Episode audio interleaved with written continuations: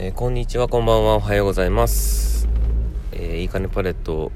で、えー、アーツトンネルという活動をしている高木優斗です。よろしくお願いします。えー、っと、月1読書感想会を、え、今日3月2日に撮っています。あの純粋に忘れてました。いや、忘れてたっていうか、あの忘れてました。すいません。えっと、今日は、空き家幸福論という本を2月に読みましたのでその本を紹介していきたいというふうに思います。えっとですねすいません著者の名前を忘れてしまったんですけどもあの家市場というですね空き家の流通サイト空き家の流通サイトって面白いですよね。空き家の流通サイトを運営している方が書かれた本です。でえっと家市場というのは、えっと、空き家の所有者さんがあの物件を掲載する大体物件っていうのはあの、えー、不動産屋さんがですねあの主に、えー、サイトに載せたりだとか売買をしていくんですが家市場ではですね所有者さん自身が、えっと、空き家をこう掲載し売買を進めていくというような感じですね。で、家市場は、まあ、その所有者さんも、あの、プロじゃないのでですね、えー、その、えー、売買の方法だったり、えっ、ー、と、なんかいろいろなアドバイスをしていくと。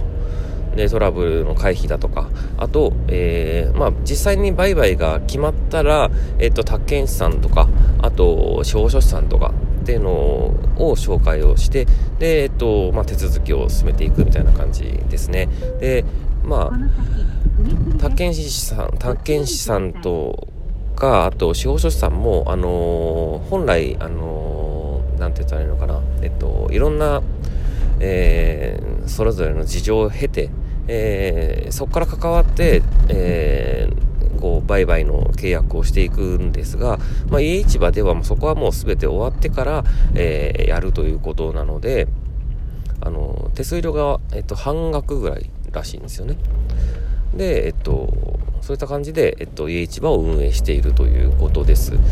はい。で、その家市場で、えっと、空き家を売買する事例たくさんあって、まあ、その、その、あの、サイトなんでそうなんですけど、まあ、その中の事例の中からですね、えっと、お互いが、えー、所有をしている、空き家を所有している人と、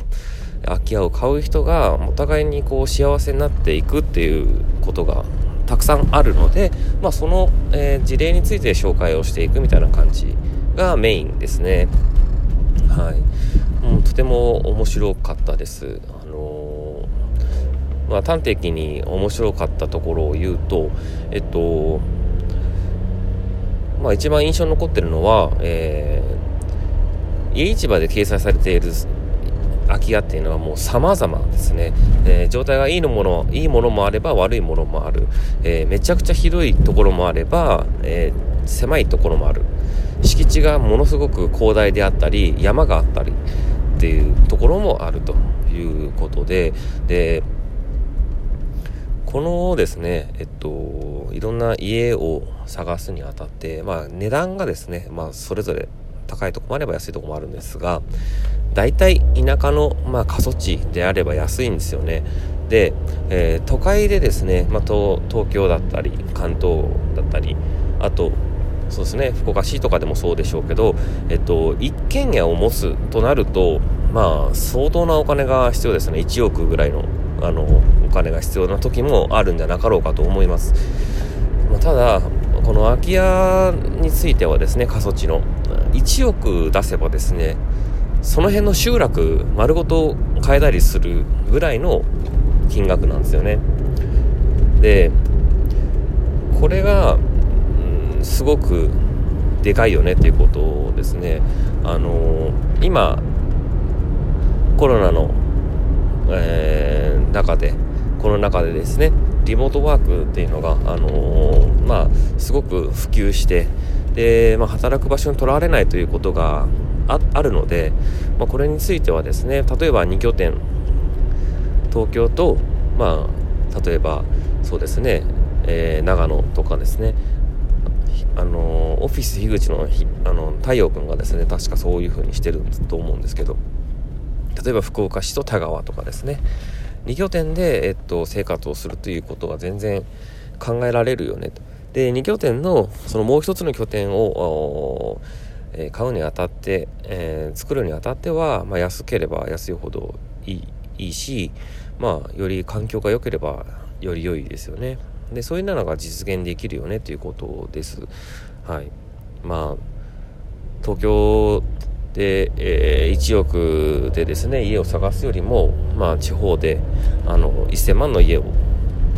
買ってで、えー、まあそこで2拠点ライフを送るみたいな感じの事例がいくつかありましたね。でえっとまあ空き家って、まあ、僕行政でですねあのちょうどその担当をしているんですけどもあのもう深刻ですよ。本当に地方の特に過疎田川における空き家の問題っていうのは非常に深刻です。あの本当に増えてますね。でただ家新しい家ボンボン建ってるんですよ。まあ、皆さんですね。多分その家を持ちたいというのはなんか多分欲求としてあると思うんですよね。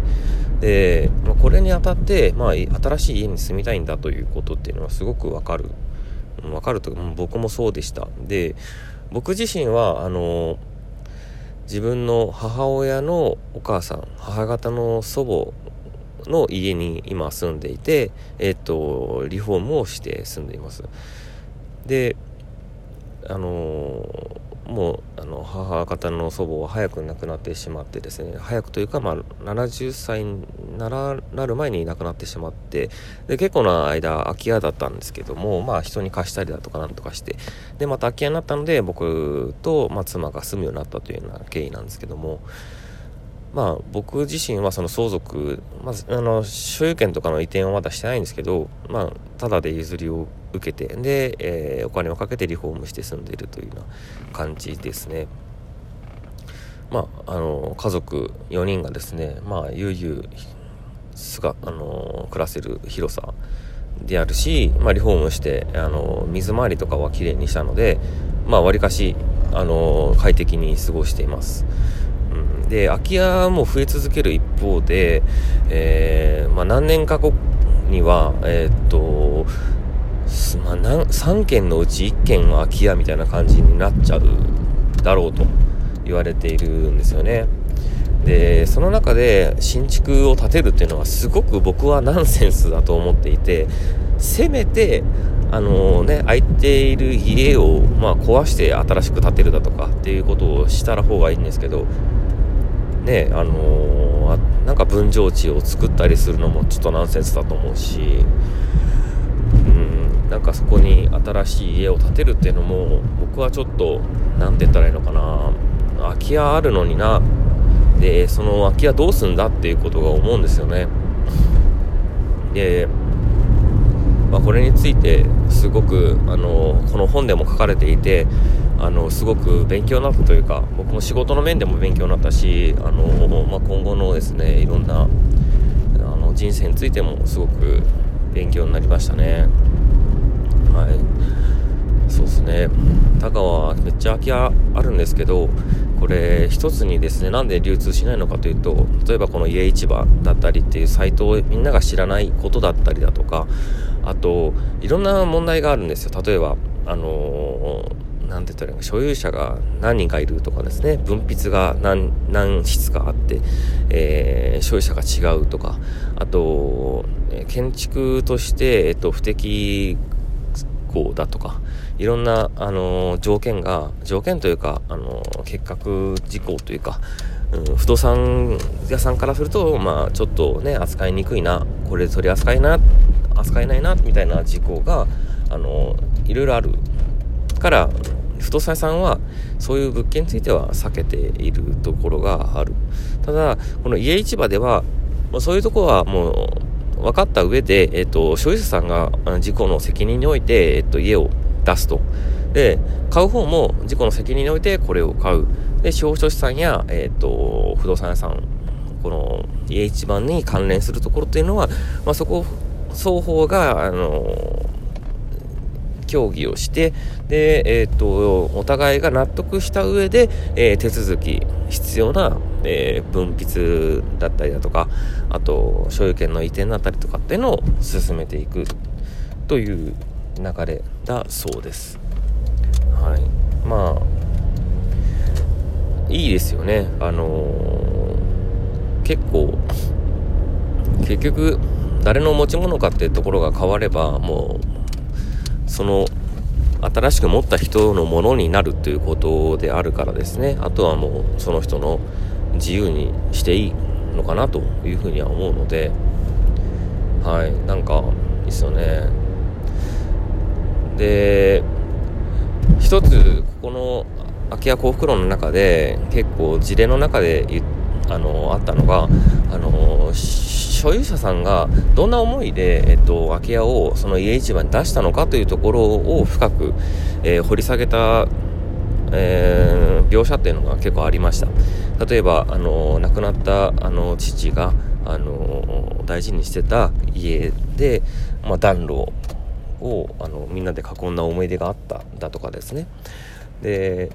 こういうのも、まあ、家市場で掲載するときにあの家市場の運営からはですねそういう思いもあの書いた方がよりあの深く刺さるみたいな感じのアドバイスとするそうなんですよね。